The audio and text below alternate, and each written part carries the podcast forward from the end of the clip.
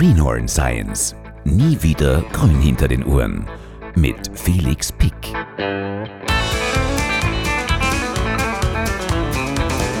Die Wirtschaft wird im Laufe des heurigen Jahres um 3,9 Prozent wachsen.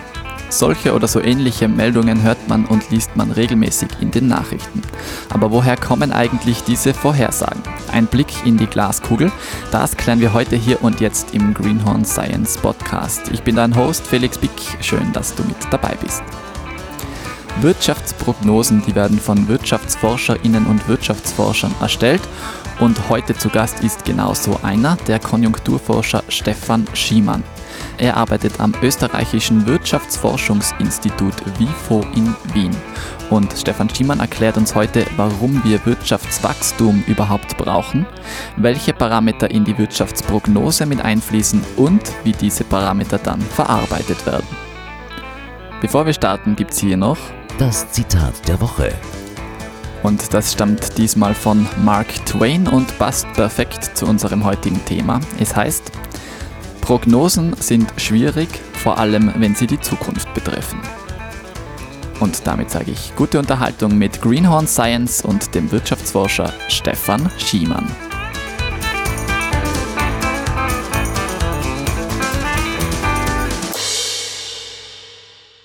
Ja, Herr Schiemann, herzlich willkommen beim Greenhorn Science Podcast. Schön, dass Sie sich die Zeit nehmen.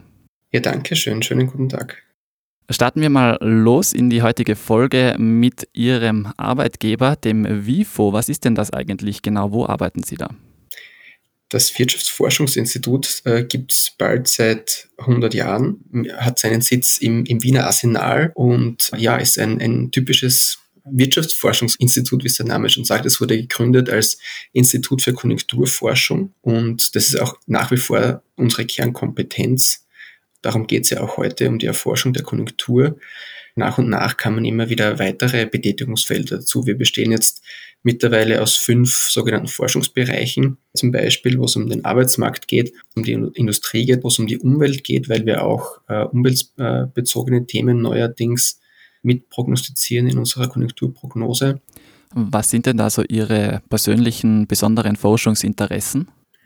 Meine Forschungsinteressen sind im Bereich einerseits Modellierung von geldpolitischen Zusammenhängen und andererseits die Modellierung äh, makroökonomischer Aspekte am Arbeitsmarkt und versuche das natürlich auf der anderen Seite auch in die, in die angewandte Konjunkturforschung einzubringen.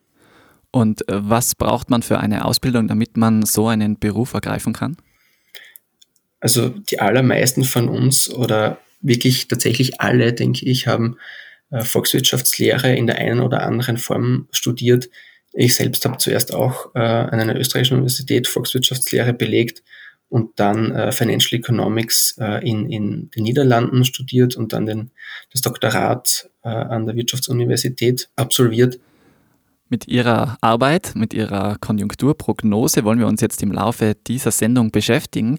Und da ist es ganz hilfreich, wenn wir zu Beginn mal ein paar Begriffe klären. Und das tun wir im Greenhorn Science Thesaurus. Und dazu wäre mal der erste wichtige Begriff die Konjunktur an sich. Was ist denn die Konjunktur? Wie können Sie uns das in einfachen Worten beschreiben? Die Konjunktur oder der Konjunkturzyklus ist das kurzfristige Auf und Ab äh, der Wirtschaftsleistung, das Schwanken der Wirtschaftsleistung, also das abwechselnde Hin und Her von Aufschwüngen und Abschwüngen. Eine nach wie vor gültige Definition aus den 1940er Jahren, äh, laut der den Konjunkturzyklus betrifft zum einen alle Bereiche der Wirtschaft zur gleichen Zeit. Das ist der eine wichtige Aspekt was im Übrigen auch äh, sozusagen die Schwankungen, die wir in den letzten beiden Jahren durch die Corona-Lockdowns hatten, ausschließt als typische Konjunkturschwankungen. Und auf der anderen Seite spricht diese Definition von der Dauer solcher Konjunkturzyklen und da ist es sehr vage, also von etwas über einem Jahr bis zu zehn oder zwölf Jahren. Und das ist genau die Problematik, der, der wir auch ausgesetzt sind in der Prognose, in der Konjunkturprognose, dass es äh, meistens völlig unklar ist, wann die, diese sogenannten Konjunkturwendepunkte eintreten, äh, also wann Aufschwünge kippen äh, und zu Abschwüngen werden und umgekehrt, wann Aufschwünge wieder einsetzen. Es ist meistens einfacher zu prognostizieren, wenn die Wirtschaft stabil in einer Phase drinsteckt, als genau diese Wendepunkte der, der Zyklen zu erfassen und zu identifizieren. Sie versuchen also eben genau diesen Verlauf der Konjunktur vorherzusagen. Und ein wichtiger Parameter dafür ist das sogenannte BIP oder Bruttoinlandsprodukt. Was wäre das? Also das Bruttoinlandsprodukt ist die Summe aller Dienstleistungen und Güter, äh, und zwar an Fertigwaren, also an Endprodukten, die in einem Land in einer gewissen Zeit, zum Beispiel in einem Quartal oder in einem Jahr hergestellt oder zur Verfügung gestellt werden. Also der Marktwert dieser Dienstleistungen und Güter. Das ist nach wie vor ein sehr probater Indikator zur Messung von Konjunkturzyklen. In den letzten Jahren allerdings ist eine Diskussion entstanden, ob es tatsächlich ein äh, guter Indikator ist, um den Wohlstand zu messen.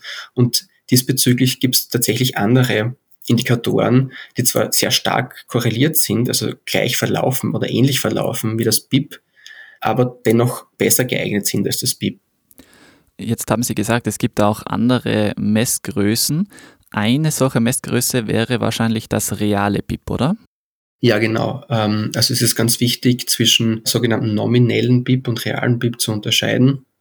Das nominelle BIP äh, misst die Wirtschaftsleistung zur, zu aktuellen Preisen, zu laufenden Preisen und das reale BIP zu konstanten Preisen. Also da werden die Preise aus einem Jahr versucht konstant zu halten. Da gibt es verschiedene Methoden.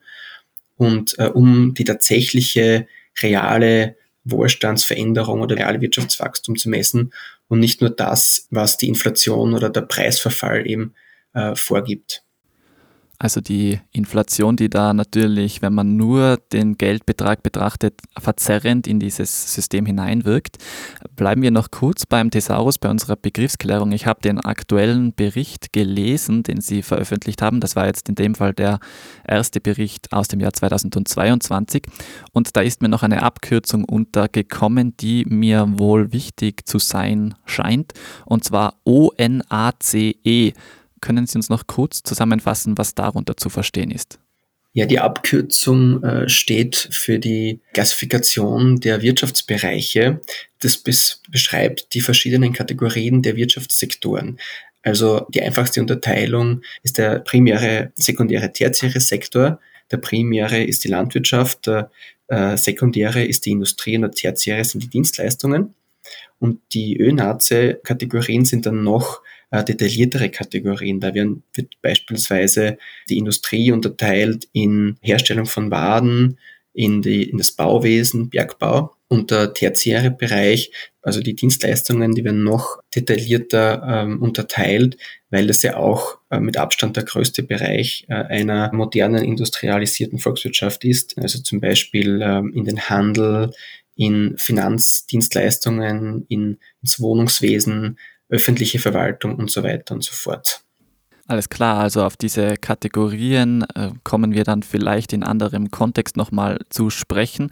Wir haben jetzt mal einige wichtige Begriffe geklärt und ich würde jetzt gerne noch ein paar wirtschaftliche Grundlagen mit Ihnen durchgehen, bevor wir uns dann wirklich der Wirtschaftsforschung an sich widmen.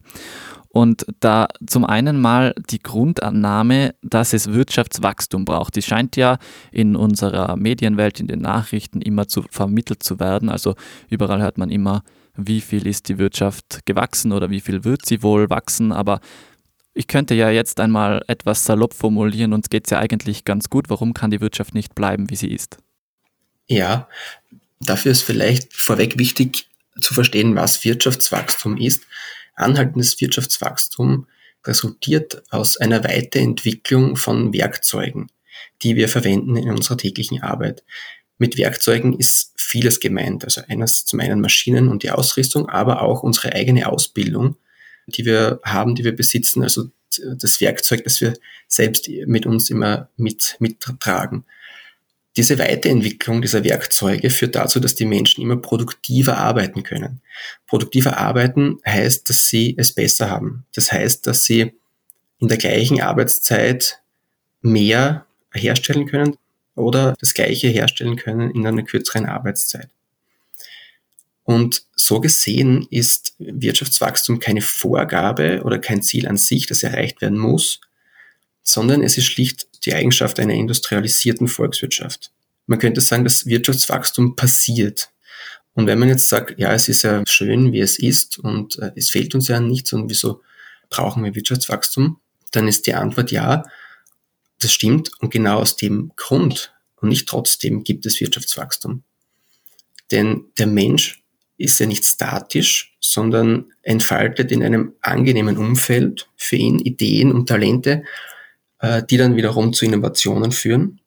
Und die Innovationen sorgen letztlich für Wirtschaftswachstum. Nur vor der Industrialisierung, vor über 200 Jahren, ist dieser Verbesserungsdrang meistens an natürliche Grenzen gestoßen. Mit dem Aufkommen der Industrialisierung und mit dem Aufkommen der Massenfertigung und des Wirtschaftswachstums ist auch Umweltzerstörung aufgekommen. Und das ist auch ein ständiger negativer Begleiter von Wirtschaftswachstum. Auf der anderen Seite gibt es äh, sehr viele positive Effekte, die Wirtschaftswachstum hervorbringt. Zuallererst Armutsreduktion. Da muss man China nennen für die letzten, vor allem die letzten 20 bis 30 Jahre. Wenn man Afrika denkt, dann haben die noch sehr vieles vor sich. Äh, ein zweiter Punkt von, von drei wichtigen positiven Effekten ist, dass Wirtschaftswachstum ermöglicht Benachteiligten die gesellschaftliche Teilhabe. Da kann man zum Beispiel an die, die eine Hälfte unserer Bevölkerung denken, nämlich Frauen am Arbeitsmarkt, wurde es erleichtert, durch anhaltendes Wirtschaftswachstum sich am Arbeitsmarkt zu etablieren. Oder gesundheitlich beeinträchtigte Menschen, das sieht man sehr schön in den Statistiken, finden im Wirtschaftsaufschwung immer eher Arbeit als in einer Wirtschaftsflaute. Und der dritte positive Effekt ist die Finanzierbarkeit von Sozialleistungen. Und wenn man da jetzt sagt, da könnte man jetzt wieder sagen, ja, es ist ja alles äh, schön, wie es ist. Österreich ist ein moderner, ausgebauter Sozialstaat. Ja, das stimmt, aber die Gesellschaft verändert sich ja weiter. Insbesondere die äh, Lebensdauer wird immer länger, aber es führt auch zu mehr Pflegebedarf in der Zukunft. Und in dem Zusammenhang hilft Wirtschaftswachstum dafür, Ressourcen frei zu spielen. Also ich denke, das Wichtigste für die Zukunft wird sein, dass die positiven Effekte in Einklang gebracht werden mit den negativen Effekten, nämlich vor allem mit der Umweltzerstörung, also das Wirtschaftswachstum in der Zukunft unsere Umwelt nicht mehr belasten wird. Okay, also Wirtschaftswachstum ist, wenn ich das jetzt richtig verstanden habe, demnach also notwendig, einfach auch um unser soziales Leben abzusichern und auch bisher benachteiligte Gruppen vermehrt einzubinden. Sie erstellen ja jetzt bei Ihnen am Wirtschaftsforschungsinstitut insbesondere Prognosen über den Verlauf der Wirtschaft in den nächsten Monaten und Jahren. Vielleicht können wir noch kurz auf Ihre Stakeholder eingehen. Wer sind denn jetzt ganz konkret Ihre Stakeholder, die von Ihnen diese Daten beziehen und mit denen dann arbeiten? Also dazu gehören im Wesentlichen die Bundesministerien, allen voran das äh, Bundesministerium für Finanzen, aber auch äh, das Wirtschaftsministerium und das äh, Arbeits- und Sozialministerium, dann ähm, die Österreichische Nationalbank und auch die Sozialpartner, also die Wirtschafts- Kammer, die Arbeiterkammer, aber auch die Landwirtschaftskammer beispielsweise. Das, äh, wenn ich jetzt niemanden wichtigen vergessen habe, sind so äh, unsere, unsere hauptsächlichen Stakeholder. Und diese Institutionen, die basieren dann mit ihren Entscheidungen, politischen Entscheidungen, teilweise dann auch wieder auf den Zahlen, die sie denen geliefert haben. Man hört ja immer wieder mal zum Beispiel, dass ähm, politische Beschlüsse gefasst werden, wenn es um Geld geht, um Steuererleichterungen beispielsweise und dann gleich vorgerechnet wird, wie das mit dem Wirtschaftswachstum eh von selbst finanziert wird. Das wären dann genau diese Prognosen von Ihnen, auf denen solche Aussagen basieren. Ja, da muss man vielleicht unterscheiden. Die Prognosen, beispielsweise des Finanzministeriums selbst, die beruhen auf unseren Konjunkturprognosen diese Berechnungen, um wie viel sich Entlastungsmaßnahmen oder ganz allgemein äh, wirtschaftspolitische, steuerpolitische Maßnahmen auswirken, das wird eher im Finanzministerium selbst gemacht. Alles klar. Ja, also wenn wir uns jetzt mal diese Prognose, diese Konjunkturprognose, die Sie herausgeben, etwas äh, anschauen, da gibt es unterschiedliche Bereiche, über die Sie Vorhersagen treffen. Sie haben vorhin schon im Thesaurus diese Abkürzung ONACE erklärt. Das waren also unterschiedliche Wirtschaftssektoren, wenn man so will. Aber was beinhaltet jetzt Ihre Prognose eigentlich? Also die Konjunkturprognose beinhaltet alle wesentlichen Aspekte der österreichischen Volkswirtschaft. Das Wichtigste ist natürlich das gesamtwirtschaftliche Wachstum, das Wachstum des Bruttoinlandsprodukts. Das kann man aus drei verschiedenen Perspektiven betrachten. Und zwar die Verwendungsseite und die Entstehungsseite. Verwendungsseite heißt, äh, bedeutet, zu welchem Zweck geben wir aus, was wir zuvor erstellt haben. Also wofür brauchen wir unser, äh, unser Bruttoinlandsprodukt. Beispielsweise Begriffe, die jeder kennt, privater Konsum. Also verbrauche ich das äh, sofort, was ich erzeugt habe, oder Investitionen, also wird das äh, wieder in etwas anderes, wird damit etwa eine andere Maschine, eine Maschine gebaut, die wieder etwas anderes erzeugen soll, oder liefern wir es ins Ausland, also exportieren wir es, oder wird es äh, vom Staat durch öffentlichen Konsum verwendet. Das ist die sogenannte Verwendungsseite. Und der gegenüber entsteht die Entstehungsseite. Und da kommen auch die ÖNAZE-Kategorien äh, wieder ins Spiel. Also hier sieht man sich an, was entsteht, äh, was wird produziert, landwirtschaftliche Produkte, äh, Industriegüter, aber auch Dienstleistungen zählen ja natürlich äh, zum, äh, zu unserem äh, Wirtschaftswachstum, zum Bruttoinlandsprodukt und zwar zum überwiegenden Teil sogar. Und, und die werden auch auf der entstehungsseitigen äh, Berechnung sozusagen erfasst. Und äh, dann es gibt noch einen dritten Blick äh, auf das Ganze, nämlich die Verteilungsseite. Also wer bekommt, was man erwirtschaftet. Und da gibt es die Unterteilung in Löhne und Gehälter auf der einen Seite und in Unternehmensgewinne auf der anderen Seite. Und dann auch noch den Teil, äh, den äh, der Staat durch Subventionen und durch indirekte Steuern beeinflusst. Abgesehen davon, von diesem großen oder Haupt, äh, von diesem Hauptbestandteil der Prognose, gibt es noch viele andere Bereiche, beispielsweise den Arbeitsmarkt, den wir mit berücksichtigen, die Löhne, die Entwicklung des Staatshaushalts, die Preisentwicklung, den Kurs der Geldpolitik beispielsweise und neuerdings äh, haben wir auch den CO2-Ausstoß, den wir mit prognostizieren. Also sehr umfangreiche Prognosen, die wirklich die gesamte Wirtschaft in ihrer Vielfalt versuchen zumindest abzudecken. Und dazu brauchen Sie bestimmt viele, viele Daten, die da in diese Prognose mit einfließen. Was sind das für Daten und wo kommen die her? Also wir verwenden in erster Linie oder hauptsächlich statistische Daten, die zur Verfügung stellen, die auch, stehen, die auch öffentlich zugänglich sind. Das heißt, äh, die Daten, die die Statistik Austria erhebt, zum einen, also über diese ganzen Bereiche, die ich genannt habe, also zum, zum Arbeitsmarkt, zur Entwicklung der Wirtschaft in der Vergangenheit. Und zum anderen verwenden wir für die Prognose auch unsere eigenen äh, Unternehmensbefragungen, die uns eben eine Idee davon geben, wie Unternehmen, aber auch Konsumenten ihre eigene Lage und Perspektiven für die kommenden Monate einschätzen. Und alles zusammen äh, geben wir dann in unterschiedliche Modelle und äh, aus diesem Prozess entsteht dann die Prognose. Sie haben also auch Befragungen von Unternehmen beispielsweise in diesen Daten enthalten, aber Sie treffen ja in dieser Prognose dann auch gewisse Annahmen über die politischen Entwicklungen. Zum Beispiel jetzt gerade, wo wir dieses Interview aufzeichnen, tobt in der Ukraine der Krieg. Die Pandemie hat jetzt zweieinhalb Jahre lang ihre Spuren hinterlassen und Sie müssen natürlich auch auf Basis dieser aktuellen Gegebenheiten Annahmen treffen um dann eben in die Zukunft äh, zu blicken und Annahmen über die zukünftige Entwicklung zu treffen. Wie kommen Sie denn zu diesen Grundannahmen über die politische Situation? Vielleicht gleich anhand dieser beiden Beispiele. Bei der Pandemie war und ist nach wie vor unsere Annahme, dass es mit der letzten Welle sozusagen vorbei ist. Diese Annahme hat äh, öfter nicht, nicht gegolten, war, war öfter falsch, aber sie resultiert daraus, dass wir am WIFO und das deckt sich dann auch meistens mit der, mit der Mehrheitsmeinung in der Politik, aber auch in der Gesellschaft, dass, dass wir diese, diese Einschätzung treffen. Und was beispielsweise den Krieg in der Ukraine betrifft, da ist es vielleicht sogar etwas leichter für uns als Prognostiker, weil es jetzt nicht äh, so sehr relevant ist, wann es da, direkt zu einem Waffenstillstand kommt oder wann die Kriegshandlungen aufhören.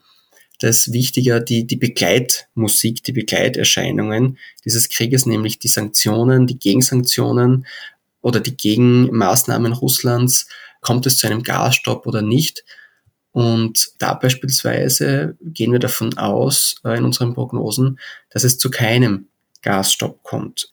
Wenn wir dann Prognoserisiken beispielsweise ansprechen, dann, dann wird es dort auch thematisiert, dass klar ist, dass es, dass es da Abweichungen geben kann. Und wenn diese Abweichungen eintreten, das bezeichnen wir dann als einen Schock, als einen unvorhergesehenen, dass dann äh, ja, die Prognose auf dieser Basis neu aufgesetzt werden muss.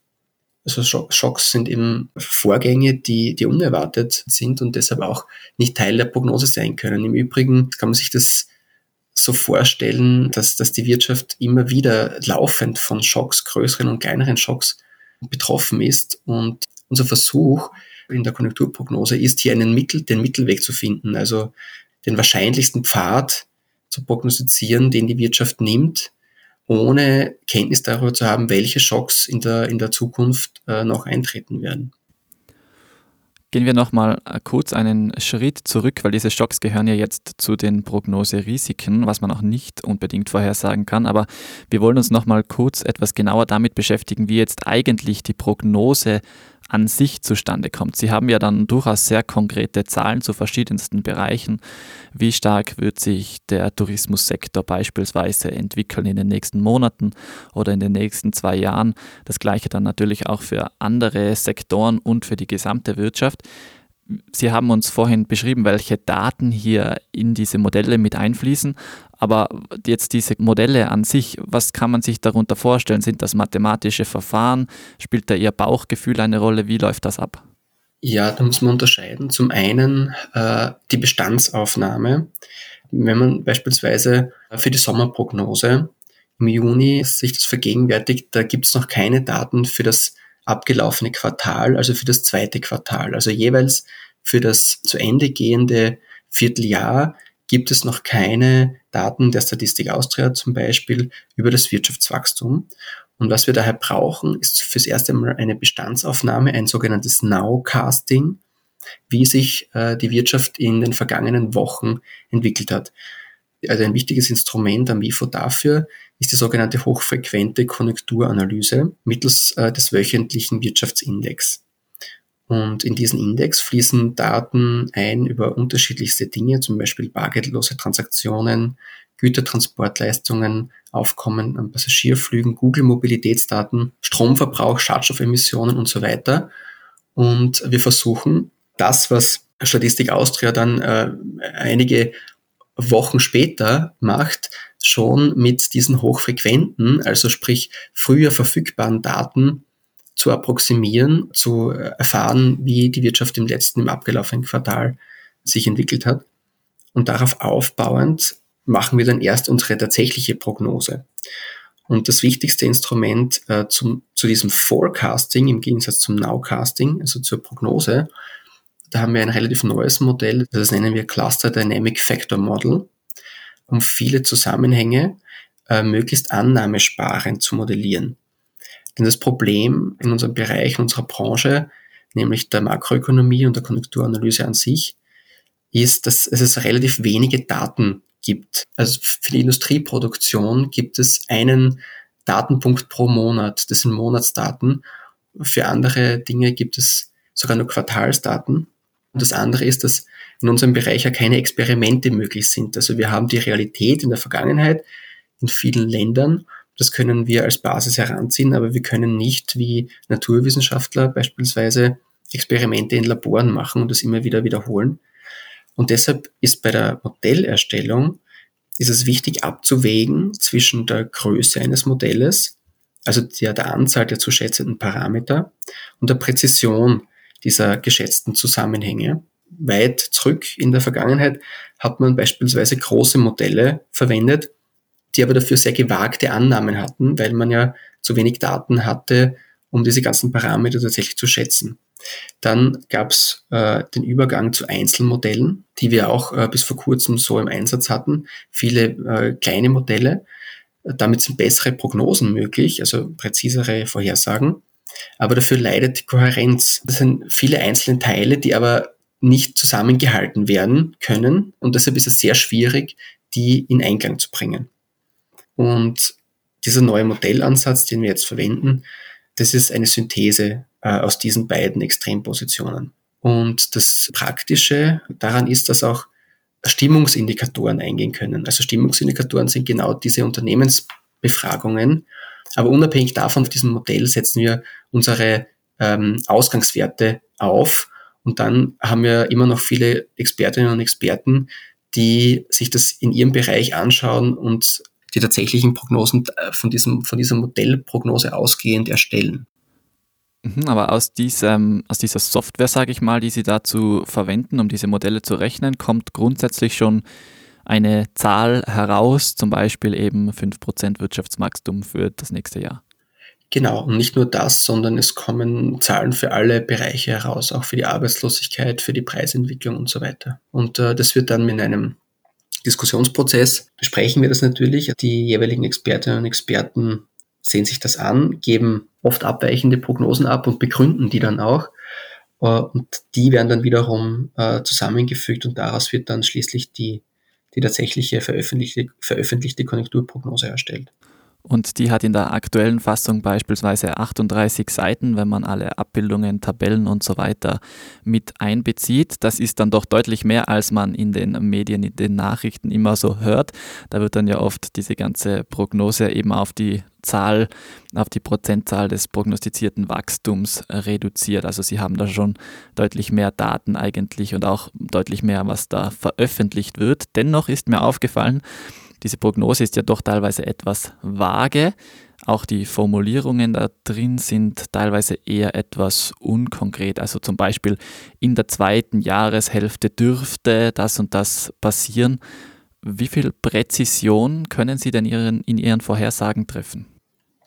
Ja, das ist sehr schwierig, denn ähm, weil die Schocks, die vorher angesprochen wurden, äh, natürlich äh, unsere Prognose immer wieder beeinträchtigen. Aber selbst ohne Schocks äh, gibt es eine, äh, eine gewisse Bandbreite. Ja, es ist, es ist eben etabliert oder es ist Tradition, dass bei dieser Konjunkturprognosen die sogenannten Punktschätzer veröffentlicht werden. Also eine Zahl, Wirtschaftswachstum 5%, während in Wirklichkeit es eine Bandbreite gibt, also auch die Modelle immer nicht nur die Punkt, den Punktschätzer berechnen, sondern eine, eine Standardabweichung dazu berechnen und äh, die Prognoseunsicherheit somit äh, abbilden. Das heißt, in Wirklichkeit müsste man sagen, die prognostizierte, das prognostizierte Wirtschaftswachstum ist nicht 5%, sondern bewegt sich zwischen dreieinhalb und sechseinhalb Prozent. Im Text wird das dann ähm, doch manchmal vielleicht versucht zu, äh, zu kompensieren, indem man eben eher vagere und, und vorsichtigere Begriffe verwendet.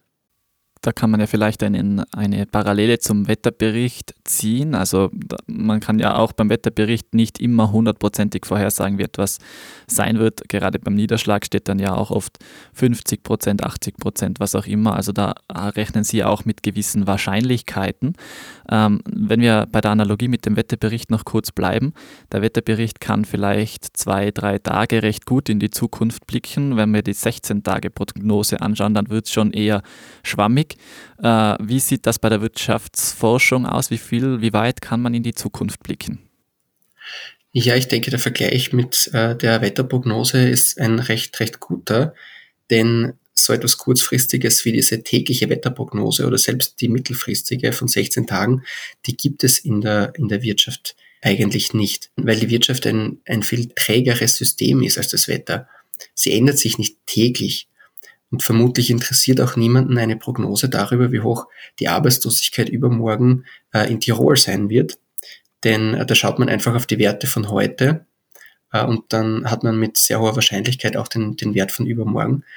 Und auf den Wert von heute zu schauen, das ist aber eben das, was, was wir versuchen im Nowcast. Das heißt, äh, es ist wichtig, gute Bestandsaufnahmen von heute zu haben, denn auch das haben wir im Unterschied zur Meteorologie nicht, dass wir heute genau die Daten von gestern wissen. Auch das müssen wir erst äh, erheben und eigentlich äh, prognostizieren. Von daher sind Konjunkturprognosen eher vergleichbar mit äh, einer langfristigen Wetterprognose. Die gibt's ja auch. Also zum Beispiel wenn, wenn im Frühjahr gibt es, ähm, aber die sind weniger prominent, äh, so Ausblicke, wie der, wie der Sommer werden wird. Und ähm, das, die sind von der Präzision her natürlich viel geringer als die täglichen Wetterprognosen. Wenn Sie diese Prognosen erstellen, wie lange brauchen Sie denn für so eine Vorhersage, um die zu treffen und wie viele Mitarbeiterinnen und Mitarbeiter sind da beteiligt? Also von der ersten Besprechung an bis zur Publikation des fertigen Produkts dauert es bei uns zwei bis drei Wochen. Es sind in etwa 15 Fachexpertinnen und Experten beteiligt, die jeweils Experten für ihre Bereiche sind, für den Arbeitsmarkt, für das Bauwesen, für den Außenhandel und so weiter. Dazu gibt es äh, dann noch wissenschaftliche Assistenz, die die Daten im Hintergrund aufbereitet und verarbeitet äh, und auch das Lektorat für den Prognosetext und, und die Redaktion. Okay, also doch viel Arbeit, was da drin steckt, auch wenn man dann in den Nachrichten nur hört, 5% Wachstum vorhergesagt. Da sind dann doch einige Leute beschäftigt an dieser, an dieser Zahl.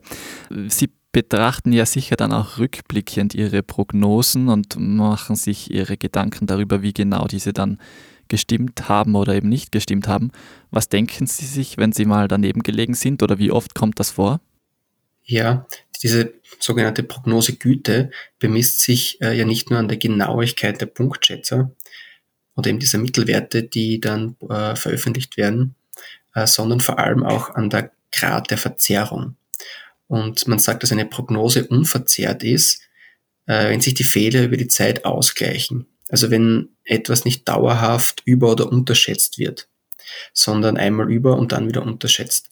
Und alle Prognoseevaluierungen, die es für unsere Prognosen gibt, auch die von externen Stellen äh, über uns erstellt werden, ergeben, dass unsere Prognosen unverzerrt sind. Aber im, im Mittelwert ist es, ist es eher die Norm, äh, dass das nicht genau stimmt, wie es in der Prognose drin stand. Dann hoffen wir, dass Sie auch in der Zukunft ausgewogen prognostizieren und gleich oft über- wie unterschätzen. Wir kommen langsam zum Ende des Podcasts. Herr Schiemann, wir haben noch zwei Rubriken ausständig, nämlich zum einen den Greenhorn Science Fragebogen. Garantiert doppelblind und placebo kontrolliert. Und da habe ich drei spannende Fragen an Sie, nämlich zum einen das Schöne und das Biest. Was gefällt Ihnen denn ganz besonders an Ihrer Arbeit und was können Sie eigentlich überhaupt nicht dran leiden? Also besonders gefällt mir, dass ich an aktuellen äh, wirtschaftlichen Themen arbeite, an Themen, die die Gesellschaft aktuell bewegt. Was ich überhaupt nicht äh, leiden kann, ist, wenn kurz vor einer Prognoseveröffentlichung es unvorhergesehene Entwicklungen gibt, die wir dann trotzdem irgendwie unterbringen müssen, obwohl wir es eigentlich nicht können. Was wäre denn Ihr Zweitfach, wenn Sie nicht als Konjunkturforscher arbeiten würden?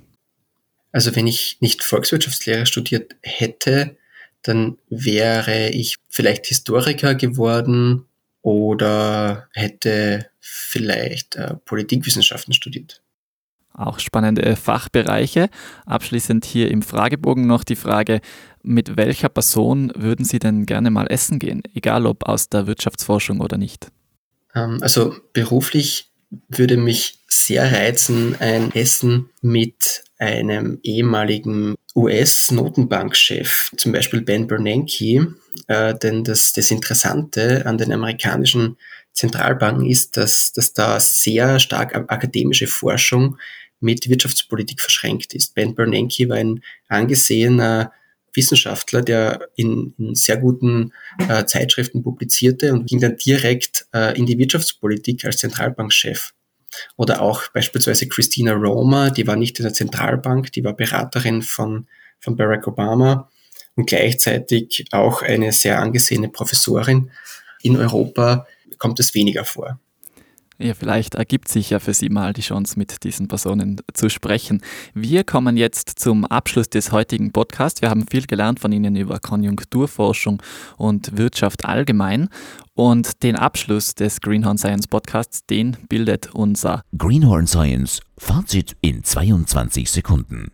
Und das funktioniert so, Sie sehen die Zeit laufen und Sie haben 22 Sekunden Zeit, unser gesamtes Gespräch noch einmal zusammenzufassen. Also ich denke, Konjunkturforschung und Konjunkturprognose kann nie absolute oder kann auf keinen Fall absolute Sicherheit geben. Sie kann eine Orientierung geben, sie kann als Diskussionsgrundlage dienen ähm, und äh, insofern äh, ist, kann sie auch einen wertvollen Bestandteil in der öffentlichen Debatte, in der öffentlichen Diskussion geben. Sehr gut, das ist sicher perfekt ausgegangen. Lieber Herr Schiemann, ich danke Ihnen recht herzlich für Ihre Zeit und dass Sie uns heute über die Wirtschaftsprognose etwas erzählt haben.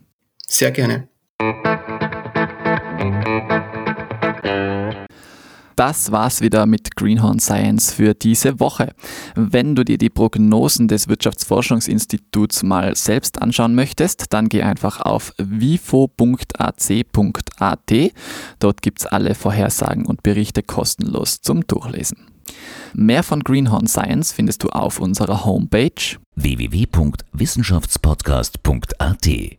Feedback ist herzlich willkommen und erreicht uns am besten via E-Mail an greenhorn.wissenschaftspodcast.at. Wenn dir diese Folge gefallen hat, dann freue ich mich, wenn du unseren Podcast in deiner Podcast-App mit 5 Sternen bewertest. Das hilft uns, dass wir von den Suchalgorithmen besser gerankt werden und somit auch leichter zu finden sind. Wenn du Greenhorn Science unterstützen oder werbefrei hören möchtest, dann geht das. Geh dazu einfach auf patreon.com slash greenhornscience. Teile diese Folge, erzähl deinen FreundInnen und KollegInnen davon und folge uns auch gern auf Instagram at Greenhorn Science. Alle Links und Infos findest du selbstverständlich auch in den Show Notes. Für heute sage ich danke fürs Zuhören und bis zum nächsten Mal. Das war Greenhorn Science. Nie wieder grün hinter den Ohren. Ein Podcast von Felix Pick.